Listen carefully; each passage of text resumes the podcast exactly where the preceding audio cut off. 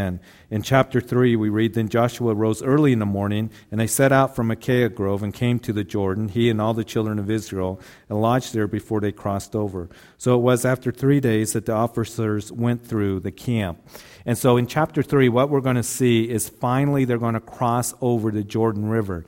Now, as we go through the book of Joshua, again, the theme is uh, in the book of Joshua is how we can step out in faith and live by faith. How it is that we can experience that victorious Christian living that the Lord has for us, a life flowing with milk and honey.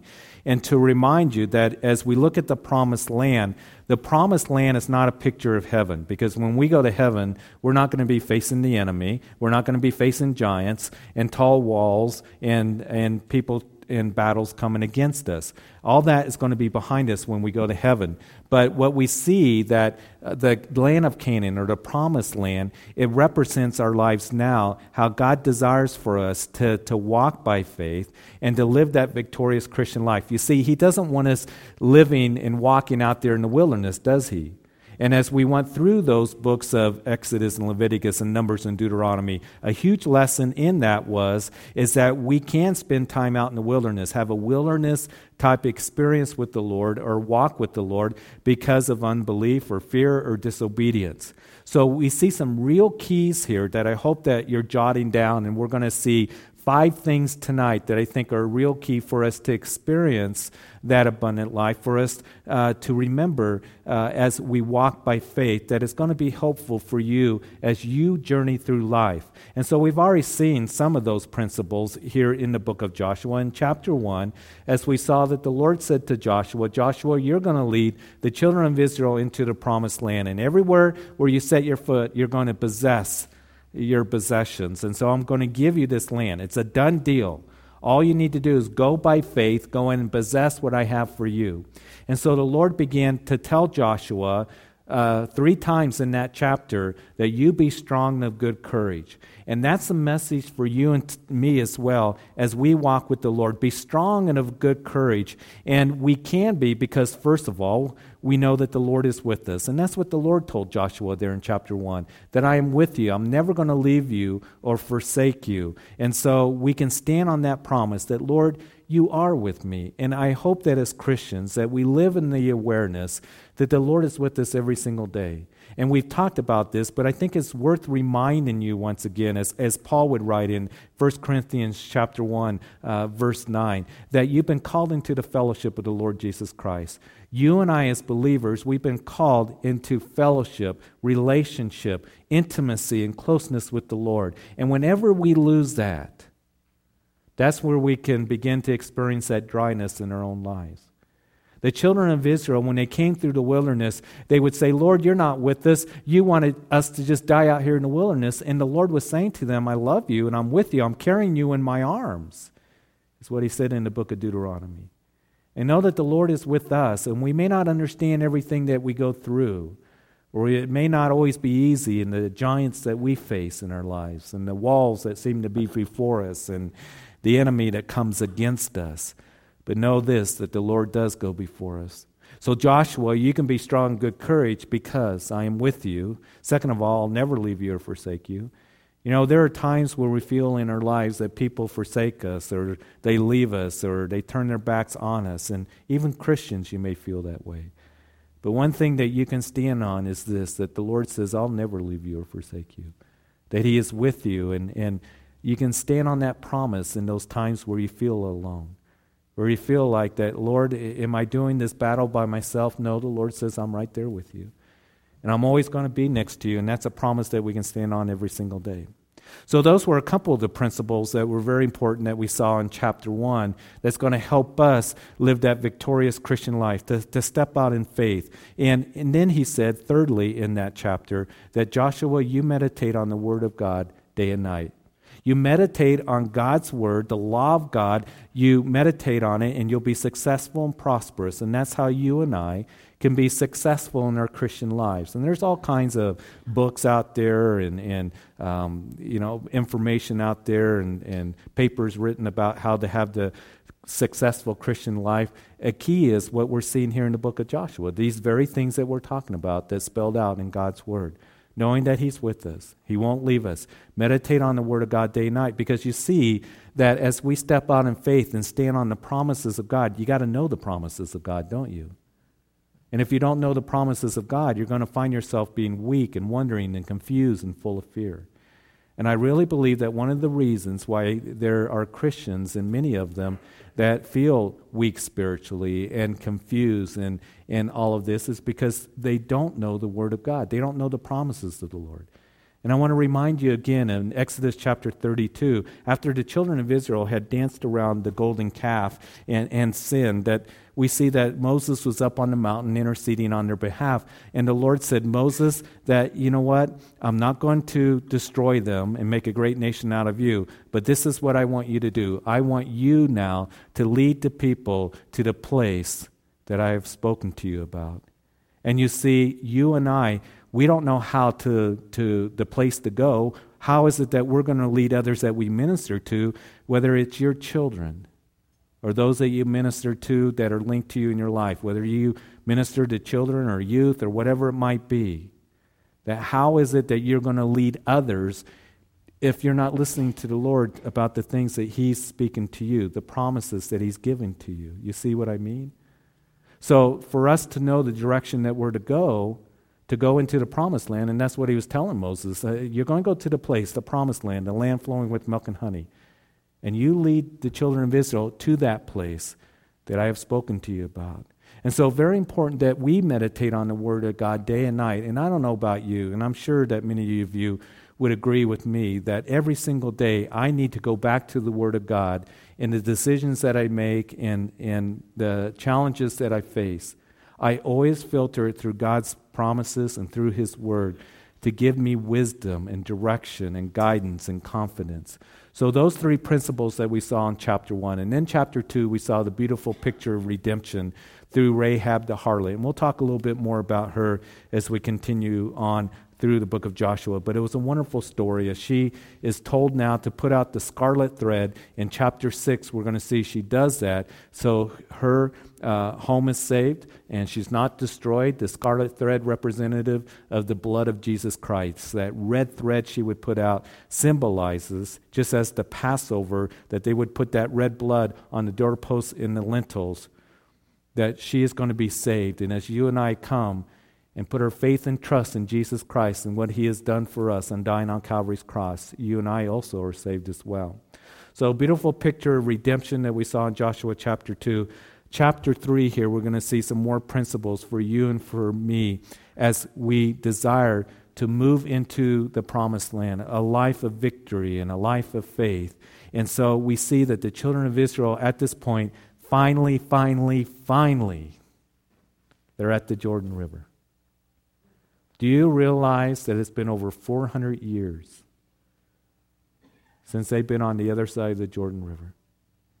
And in Genesis chapter 15, when God gave that promise to Abraham, that Abraham, I'm going to make a great nation out of you. And Abraham uh, would believe the Lord. And he didn't have any children at that time. But in Genesis chapter 15, the Lord told him that Abraham, your descendants are going to number the stars of heaven, and they're going to find themselves in a foreign land for four generations or 400 years but I'm going to bring them out of the land. I will judge that nation. Of course, he's speaking of Egypt, and I will bring them back into the land. So, over 400 years since the end of the book of Genesis, when Joseph had his father and all the family, 75 in totality, come to Egypt, finally they're at the Jordan River, and God's fulfilling his promise that he has given to them that they're going to take and possess the land. He's going to give them the land that he promised. Keep his covenant here that he made with Abraham, Isaac, and through Jacob. So here they are. It's early in the morning. They lodge there before they cross over. And so, verse 3 they commanded the people, saying, When you see the ark of the covenant of the Lord your God, and the priests and the Levites bearing it, then you shall set out from your place and go after it. And yet there shall be a space between you and it, about 2,000 cubits by measure. Do not come near it, that you may know uh, by the way by which you must go, for you have not passed this way before. And so, verse 5 Joshua said to the people, Sanctify yourselves, for tomorrow the Lord will do wonders among you. And then Joshua spoke to the priests, saying, Take up the ark of the covenant and cross over before the people. So they took up the Ark of the Covenant and they went before the people. And I know that most of you, you know what the Ark of the Covenant was. It was that furnishing that God had told Moses to build out there in the wilderness when they made the tabernacle. And that Ark of the Covenant was just a box. It was about three feet long, about two feet wide, and about two feet high. It was made of acacia wood lined with gold. And then inside that box, as we went through Numbers and Exodus and, and the Old Testament books there, the books of Moses, we know that there was the tablets of stone that were in that box as well. Isn't that kind of interesting that sometimes you see, you know, pictures of Moses and he's got these huge tablets and stuff? They are fairly small tablets that fit into that box. So the tablets of stones that were written with the finger of God. Then we have the jar of manna that would fall from heaven, and then Aaron's bud in Numbers chapter 17, that, that rod that budded, to confirm that Aaron was called to be the high priest. And then on top of the Ark of the Covenant was called the mercy seat. It was just a lid made of pure gold, and it had two cherubim, and it was the Lord that said to Moses, I'm going to meet with you between the cherubim. And so that's where the high priest, as we know from Leviticus chapter 16, on the Day of Atonement, he would go into the Holy of Holies and he would make atonement for the sins of the nation. He would sprinkle the blood on the mercy seat. And there in the Holy of Holies was the Shekinah glory of God. The high priest was the only one that was allowed to go behind that veil into the Holy of Holies. Now, the tabernacle, remember, was a temporary structure. They would fold it down, and the book of Numbers talks about all that and the different families of the Levites that were responsible for uh, taking care of the tabernacle. And the family of the Kohathites, what they were to do is carry the furnishings. So the Ark of the Covenant is going to be, as the box had four rings on the corners, and they would slip these poles through those rings and bear it on their shoulders. And so it's going to be carried by the Levites, and the priests are going to go before them. And the Lord says, This is what you're going to do, Joshua. You're going to go to the Jordan. And when they came to the Jordan River, they are going to see that it's in its flood stage. So here it is, it's in the springtime. And it's the early summer runoff, is what it is, much what we see here in Colorado when the rivers start to melt and it runs off and the rivers are swelled up. Back in Joshua's day, of course, the Jordan River held a lot more water than it does today. They take so much water out of the Sea of Galilee and out of the Jordan River today for agriculture. By the time it gets to where they're crossing, there's not a lot of water there. But in Joshua's day, there was a lot more water, and it's particularly when the mountains of Lebanon, the snow begins to melt, the, the headwaters of the Jordan River collects that water, and there's a lot of water that's rushing down that river. So they're standing there, and the Lord says, You're going to cross over. The priests are going to take, uh, go before, and the Levites are going to carry the Ark of the Covenant, according to Numbers chapter 4, and they're going to go and stand in the Jordan River. And then we're going to see that as they do, that the flow of the river is going to stop.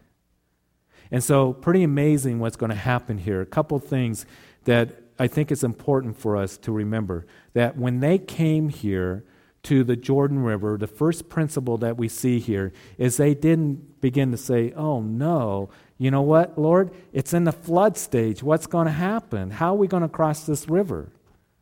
But they're trusting in the Lord. And even the very last steps that they have to take to cross the Jordan River and into the promised land, they have to depend on the Lord.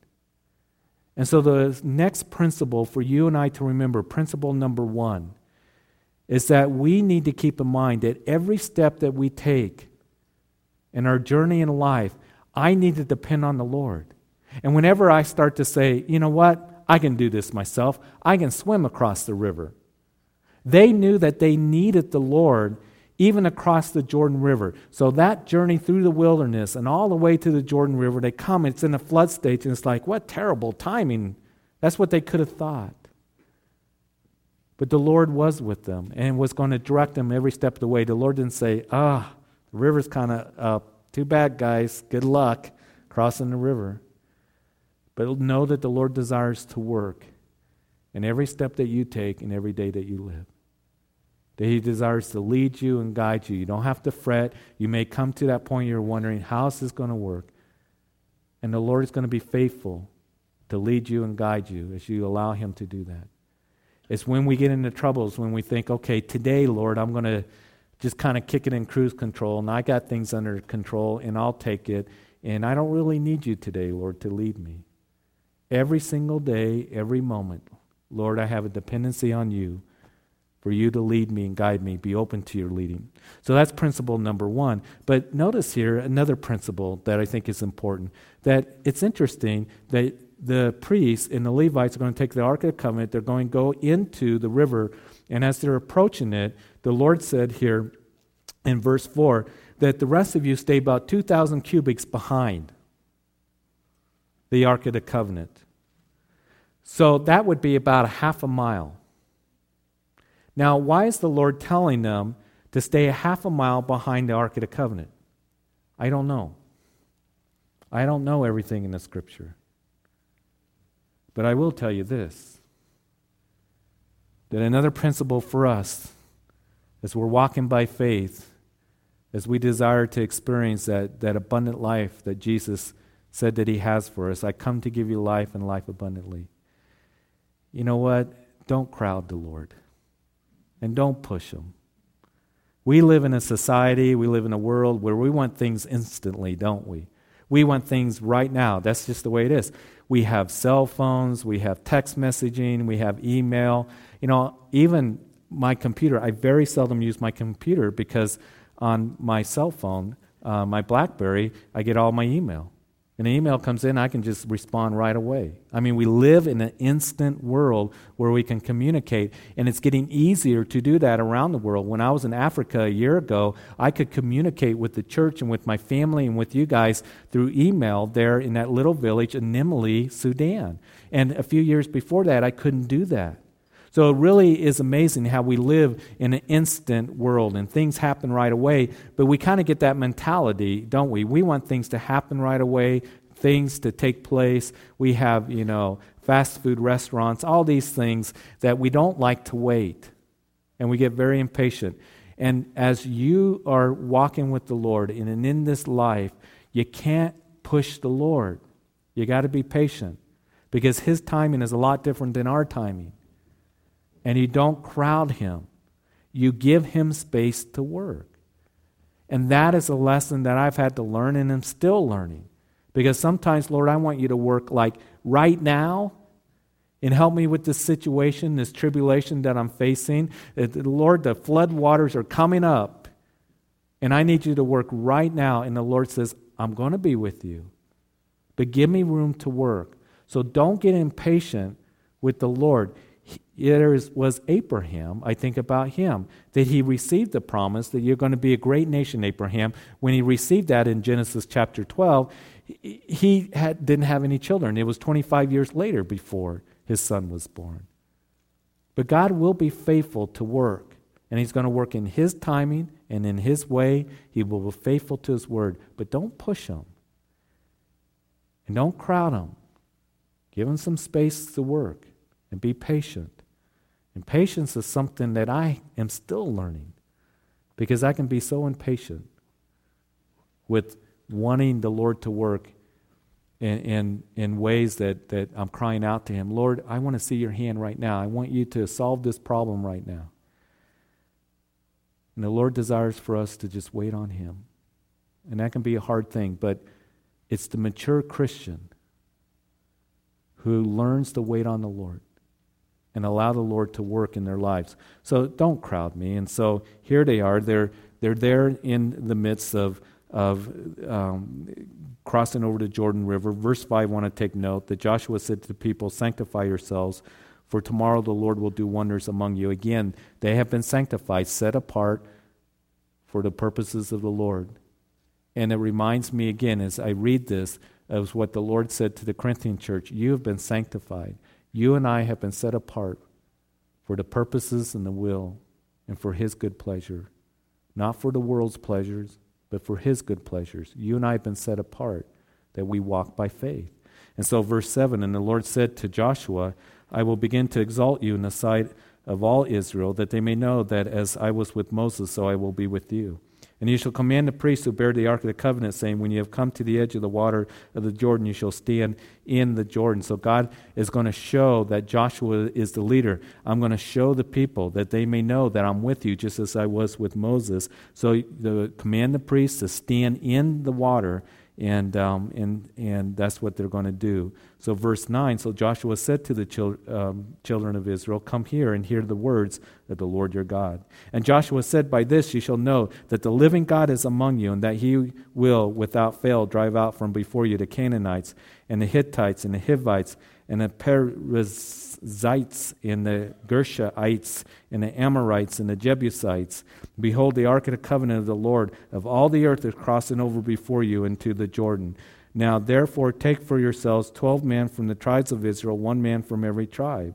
In verse 13, and it shall come to pass, as soon as the soles of the feet of the priests who bear the ark of the Lord, the Lord of all the earth, shall rest in the waters of the Jordan, that the waters of the Jordan shall be cut off, the waters that come down from upstream, and they shall stand as a heap. And so it was when the people set out from their camp to cross over the Jordan, with the priests bearing the ark of the covenant before the people. And as those who bore the ark came to the Jordan, and the feet of the priests who bore the ark dipped in the edge of the water, for the Jordan overflows all its banks during the whole time of harvest, that the waters which came down from upstream stood still, and rose in a heap very far away at Adam, the city that is beside Zaretan. So the waters that went down to the sea of the Arabah and the salt sea failed and were cut off.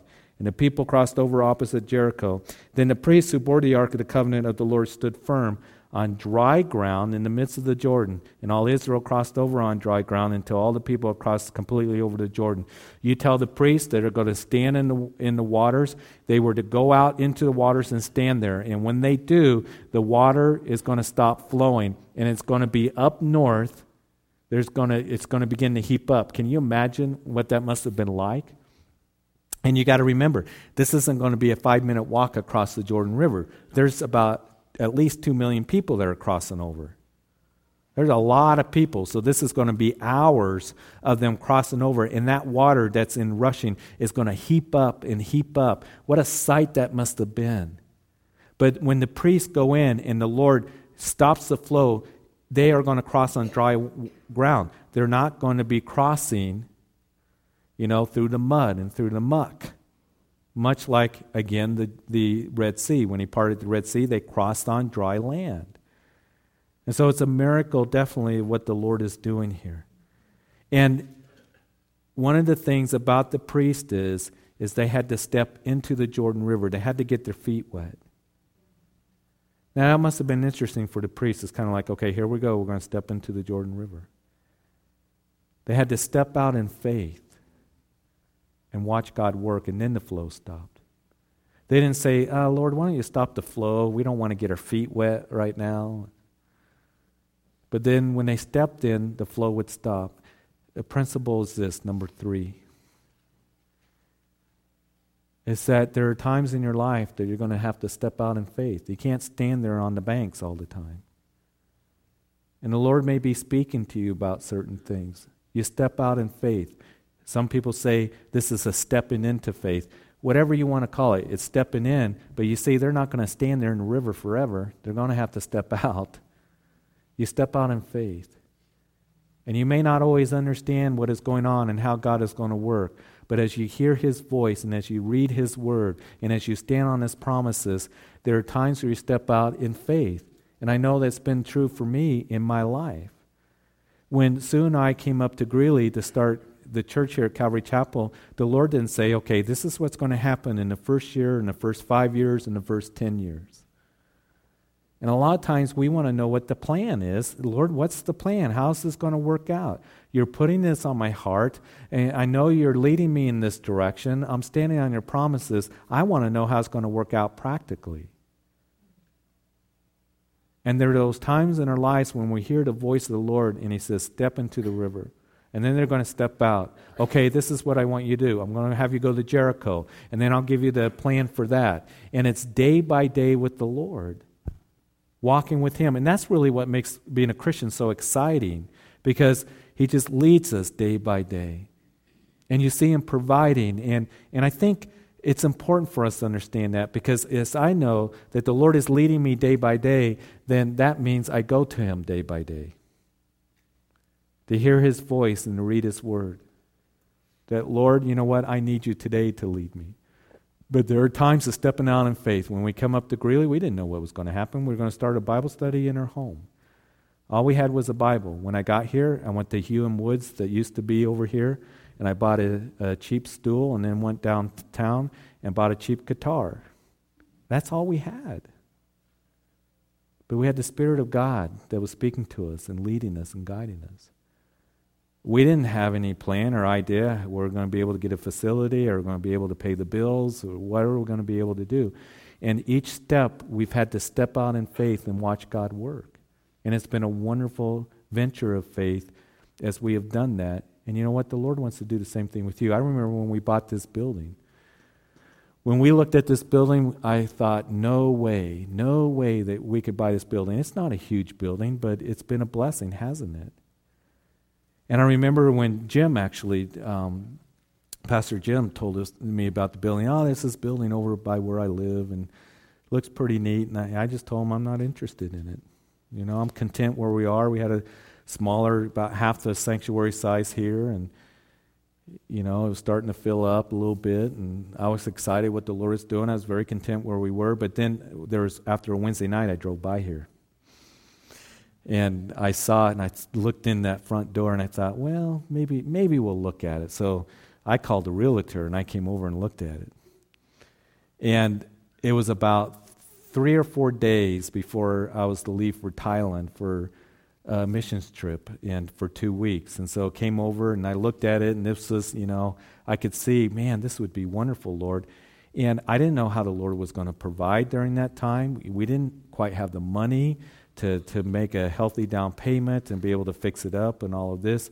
But as we prayed about it, and I told the realtor that, I said, you know, this is nice, but I didn't tell him we couldn't afford it. I said, you know, we're just going to have to pray about it. And he said, well, you better hurry up uh, because it's going to go here really quick. I mean, this was 10 years ago when real estate was really hot here and things were selling like that.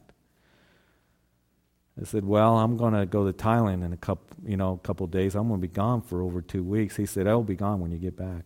I said, "Well, if the Lord wants us to have it, we'll have it. So I'm not worried about it." So I go to Thailand and I was really praying about it, and there uh, with Ron Miller and um, at the orphanage, and I really felt like the Lord was pressing on me, You're going to get that building. So I came back. It was still available. Got back that night. That night, um, we had to where um, we had enough money to put down on a down payment and money to fix it up. So the next morning, we called the realtor and made an offer. They accepted it. And the day after that, two more offers came in on the building. So I didn't know how things were going to work out. All I know is the Lord wanted us to step out in faith and get the building. And it's been a great building. The building's paid for. You know, it's been a wonderful building for us. I know it's not the Crystal Cathedral, but it is a place where we can meet and be comfortable and be blessed in, isn't it? And we will maximize this facility. And if the Lord ever wants us to go somewhere else, again, it will take a step of faith. But there are those times in life. Um, see, I'm not very smart. You guys probably already know that, and and um, and I can't plan everything out like some guys. They just have these goals and everything. I'm kind of like, Lord, whatever you want to do. That I, I want to get behind what you're doing. And, and I'm not into the purpose driven. I'm into the spirit led. Because I know that He wants to do exceedingly abundantly all that I can think or ask or hope. And if you allow the Lord to do that in your life and walking in obedience and hearing His voice, He will keep that promise to you. He will do exceedingly abundantly above all that you ask or think. And the Lord is so wonderful, and He will do more with your life than you can ever do in your own energy and your own flesh. So here they finally they cross over, and so chapter four, and it came to pass when all the people had completely crossed over to Jordan, that the Lord spoke to Joshua, saying, Take for yourselves twelve men from the people, one man from every tribe, and command them, saying, Take for yourselves twelve stones from here, and out of the midst of the Jordan, from the place where the priest's foot, feet stood firm, you shall carry them over uh, with you, and leave them in the lodging place where you lodge tonight. And then Joshua called the twelve men whom he had appointed from the children of Israel, one man from every tribe. And Joshua said to them, Cross over before the ark of the Lord your God into the midst of the Jordan, and each one of you take up a stone on his shoulder, according to the number of tribes of the children of Israel. Verse 6 That it may be a sign among you when your children ask in time to come, saying, What do these stones mean to you? And then you shall answer them that the waters of Jordan were cut off before the ark of the covenant of the Lord. When it crossed over to Jordan, the waters of the Jordans were cut off, and these stones shall be for a memorial to the children of Israel. And the children of Israel did so just as Joshua commanded, and took up twelve stones from the midst of the Jordan, as the Lord had spoken to Joshua, according to the number of tribes the children of Israel, and carried them over with them to the place where they lodged, and laid them down there. And then Joshua set up twelve stones in the midst of the Jordan, in a place where the feet of the priests who bore the ark of the covenant stood, and they are to this day. So this was what was taking place, is that as they were crossing over, that twelve men were chosen by Joshua. They were to take a stone out of the river, heap it up on their shoulders, carry it over to Gilgal. That's where they're going to go. Gilgal is going to be that base of operation as they go and they begin to, to take conquest over the land in the, in, of Canaan as they begin to conquer the land. So set up these stones, take them over to the camp, and set it up there. So it will be a memorial that what the Lord has done in bringing you out of Egypt through the wilderness into the promised land, his faithfulness to keep his word to you. That every time that you come back from battle and you see those stones that are there by the camp, it's going to be a reminder to you. Joshua, he's told that we see here that Joshua, what he was to do is he was to take 12 stones and he was to put it in the river where the priests were standing. Now, as he did that, as the waters would overflow in the springtime, as the waters would recede back, then we know that those stones would be covered up, I imagine. But during the dry time of the year, the waters recede, the river goes down, those stones would be exposed. A couple of things I'd like to point out to you. Number one, remember always that the Lord, what He has done in your life in bringing you out of the world. Never forget that. The Lord has been so good in saving us and forgiving us and making us His child and giving us a new heart. And we can always be thankful for that and know that if Jesus loved you enough to come and die for you and give you salvation and forgiveness and right relationship with the Father, don't you know that He loves you now? And He's going to work in your life and He's going to do what's best in your life? So, memorial. Always remembering how good the Lord has been, how faithful, how He's worked in your life, and even, even in the dry times, in the drought times that they would be able to see those piles of stones there where the priests were, where they stood, where Joshua put those stones over there. He was told, Joshua, you do this. That know that the Lord is faithful and He's good. And maybe you're here tonight and you're going through a dry time right now. The Lord is still with you and He's going to work and He desires to refresh you. Because the waters would come back the next spring and cover up those stones. You see, what can happen is, is when things are going good, we can kind of forget about the goodness of the Lord. And you recall that in the book of Deuteronomy, that it was the Lord that said, When I, you go into the promised land and I bless you, don't forget about me.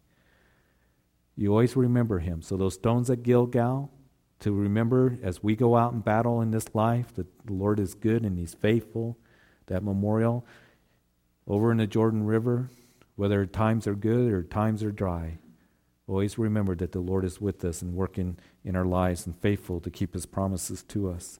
So, verse 10 So the priests who bore the ark stood in the midst of the Jordan until everything was finished that the Lord had commanded Joshua to speak to the people according to all that Moses had commanded Joshua. And the people hurried and crossed over. And then it came to pass when all the people had completely crossed over that the ark of the Lord and the priests crossed over in the presence of the people.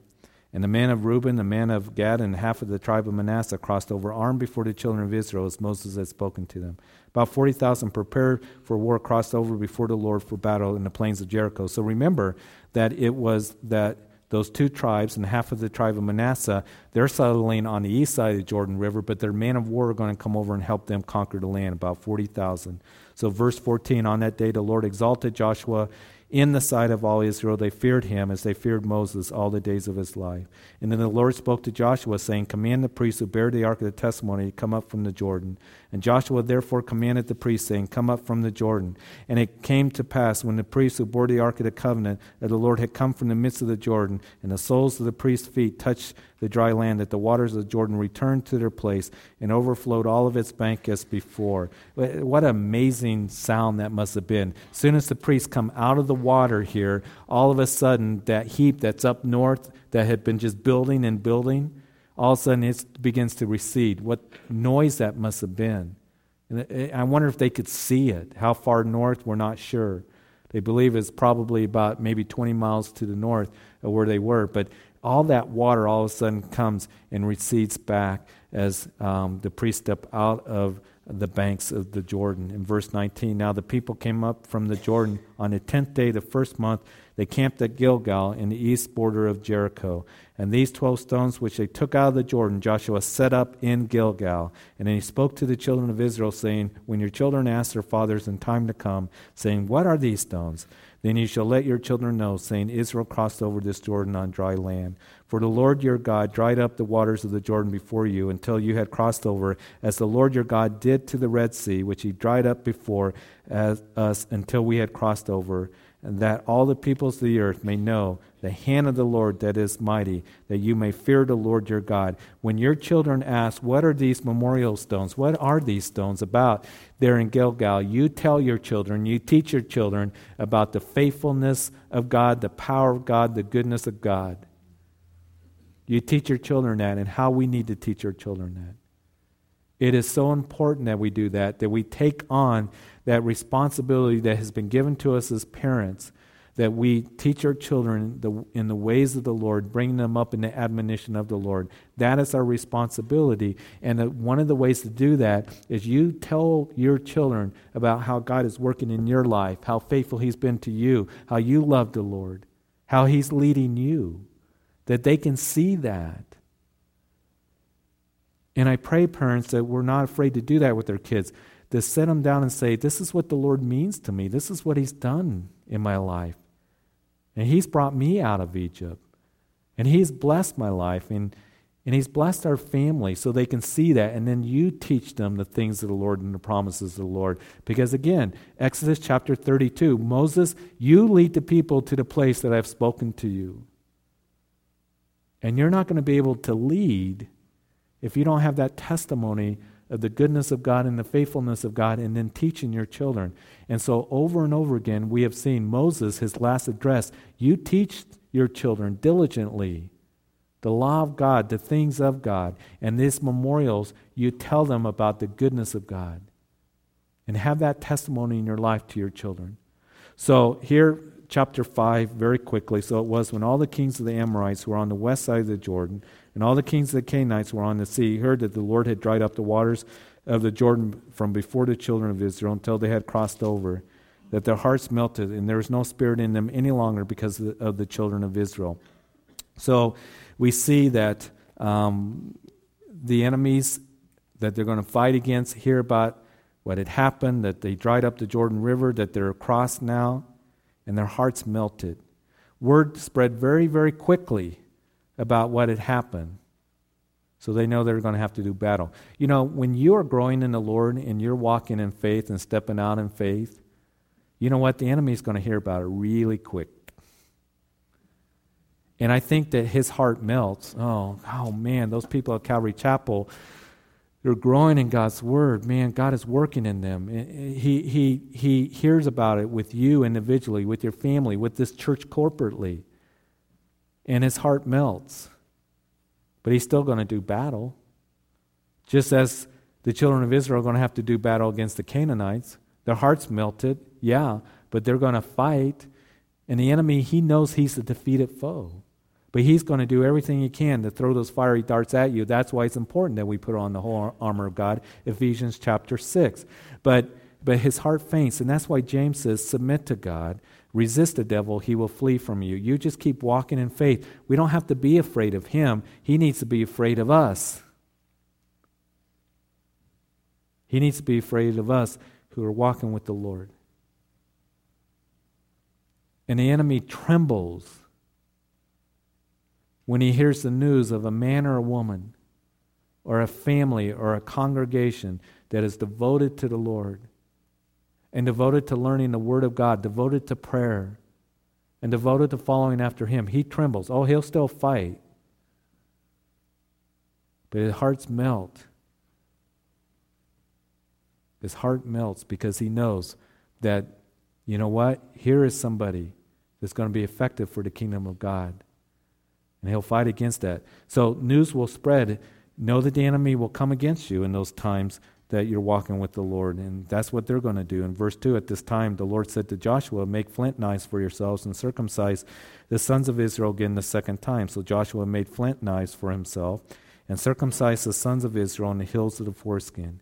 And this is the reason why Joshua circumcised them. All the people who came out of Egypt who were males, all the men of war, had died in the wilderness on the way after they had come out of Egypt. For all the people who came out had been circumcised, but all the people born in the wilderness on the way as they came out of Egypt had not been circumcised. Verse 6 For the children of Israel walked forty years in the wilderness, till all the people who were men of war who came out of Egypt were consumed because they did not obey the voice of the Lord. To him the Lord swore that he would not show them the land which the Lord had sworn to their fathers, that he would give us a land flowing with milk and honey. So that Joshua circumcised the sons whom he raised up in their place, for they were uncircumcised, because they had not been circumcised on the way. So it was when they finished circumcising all the people that they stayed in their places to the camp till they were healed. So all of a sudden here, the Lord comes along and says to them, you know what? This generation needs to be circumcised. And you can initially read this and you think, what timing? I mean, here they are, they cross the Jordan River, and they're going to have to go to battle. Now you want to circumcise this generation? You see, the men of war that came out of Egypt, they were circumcised, but they died out in the wilderness. And then that new generation that was born out there in the wilderness, they had not been circumcised. That covenant that God made with Abraham in Genesis chapter 17. And it was a cutting away of the flesh. It was being an outward sign of an inward commitment. And you would think, why didn't they take kind of like take care of that on the other side of the Jordan River? Well, they had a little bit of time. But here it is that they're on this side, and I think there's a reason, and it's principle number five. Number four was that you remember the goodness of the Lord. But number five is this. Number five is this. Before there is victory in our lives, there needs to be a cutting away of the flesh. Before there is that victorious Christian living, there needs to be a circumcision of the heart. And that's what needed to take place. There needs to be a cutting away of the flesh. Paul, when he was talking to the Philippian church, he said, Beware the mutilators, the dogs, in chapter 3. He's talking about the Judaizers that were coming in and telling the Gentiles that they needed to be circumcised in order to have a righteous standing before God. Paul says, Who's of the true circumcision? Those of the true circumcision are those who worship God in spirit. You be a man and woman that worships the Lord that you're a worshiper of the Lord and don't be afraid to worship him. Second of all, Paul said in chapter 3 of Philippians, those of the true circumcision not only worship God in spirit, but secondly rejoice in Jesus Christ. Do you rejoice in him and who he is and what he has done for you? And then thirdly, the one who has no confidence in the flesh. You don't have confidence in your own flesh. In your flesh is no good thing, Paul writes.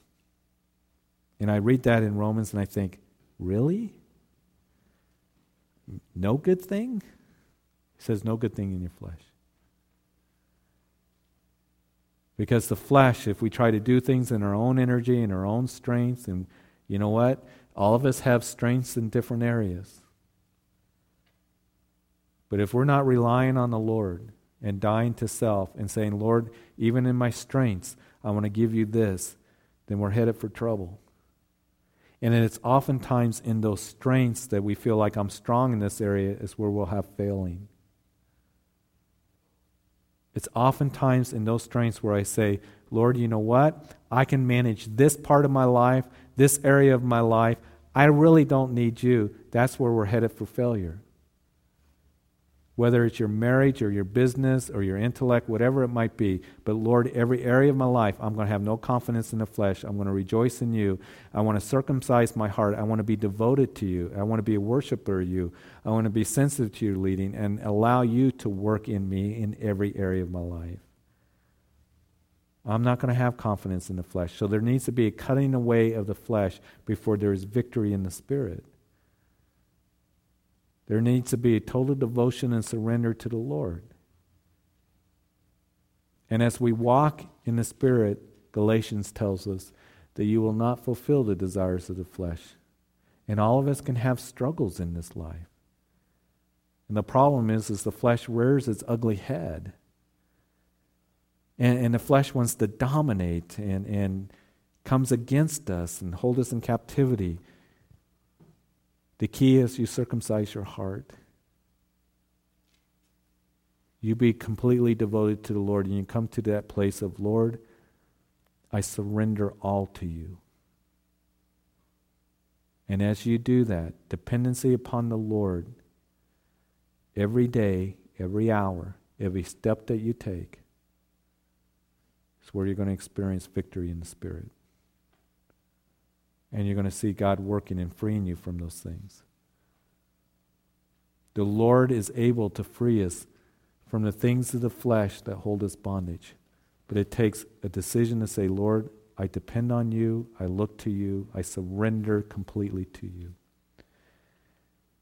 This place where they're going to be circumcised is at Gilgal. As we read in verse 10, the children of Israel camped at Gilgal kept the Passover on the 14th day of the month at twilight in the plains of Jericho. And they ate the produce of the land in the day after Passover, unleavened bread and parched grain on the very same day. And then the manna ceased on the day after they had eaten the produce of the land. And the children of Israel no longer had manna, but they ate the food of the land in Canaan that year. New beginnings here. And it will be new beginnings for you when all of us come to that point of complete surrender to the Lord. And I hope that maybe tonight, maybe tonight, this place might be a Gilgal to you, where you say, Lord, you know what? I've been dealing with this. You've been dealing with me in this area of the flesh. I've struggled with it, whatever. I'm just going to give it to you. I'm going to confess it. I surrender completely to you. No more. And you be devoted to the Lord. Maybe this just might be a Gilgal for you. So as we finish tonight, it came to pass when Joshua was by Jericho, he lifted his eyes and looked, and behold, a man stood opposite him with his sword drawn in his hand. And Joshua went to him and said to him, Are you for us or for our adversaries? So he said, No. But as commander of the army of the Lord, I now come. And Joshua fell on his face to the earth and worshiped and said to him, What does my Lord say to his servant? Then the commander of the Lord's army said to Joshua, Take your sandal off your foot, and the place where you stand is holy. And Joshua did so. So Joshua sees this man. He has a sword that's drawn. He goes up to him and he says, Are you for us or are you our adversary? And the answer is, uh, the one with the drawn sword is no. I like that. Because obviously, as you read this, Joshua falls down to worship this one. This is a Christophany, a theophany. It's an appearance of Jesus Christ in the Old Testament, the appearance of the preincarnate Christ. He's the commander of the army of the Lord, isn't he? And he says, Joshua, as he accepts that worship there, you take off your shoes, you're on holy ground. Very similar to what God told Moses at the burning bush. Moses, take your shoes off, you're on holy ground. So this is the Lord here. And the Lord says, No, Joshua, it isn't, you know, am I for you or against you? The question is, are we for him or against him? That's really the question. The Lord's for us. He's already proved that by going to Calvary's cross and dying for the sins of humanity. The question now is, are we for him or against him? And the Lord goes before them into the land, and Joshua realizes that the Lord, that He does go before us, and He is for us. And I pray that we would understand that. I hope that you'd never come to the place of your life where the Lord is against me. Because He isn't. And He proved that He's for you as He went to Calvary's cross. Sometimes people are fearful, so fearful of the Lord, or the Lord's against me, or He doesn't care about me. No. He died for you. And He's saying, I want you to surrender to me because I'm going to lead you in the battles that you face in life. And next week, we're going to see the walls of Jericho they're going to be staring at and the giants they're going to defeat. But we all face those kinds of things. And sure, we can struggle and we can be fearful, all those things. But remember this the commander of the Lord's army goes before you because he is for you. And he loves you and he wants to work in your life. So, Father, we thank you for these truths that are given to us so many wonderful truths and knowing that we can trust in you and that we're to look to you in every step that we take. Give you room to work, not to push you or crowd you. Lord, to remember the Father, that you are the one, Lord, that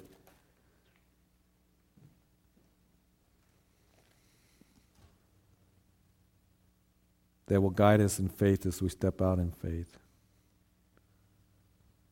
That we may not have everything figured out all the time, but Lord, we know that you will be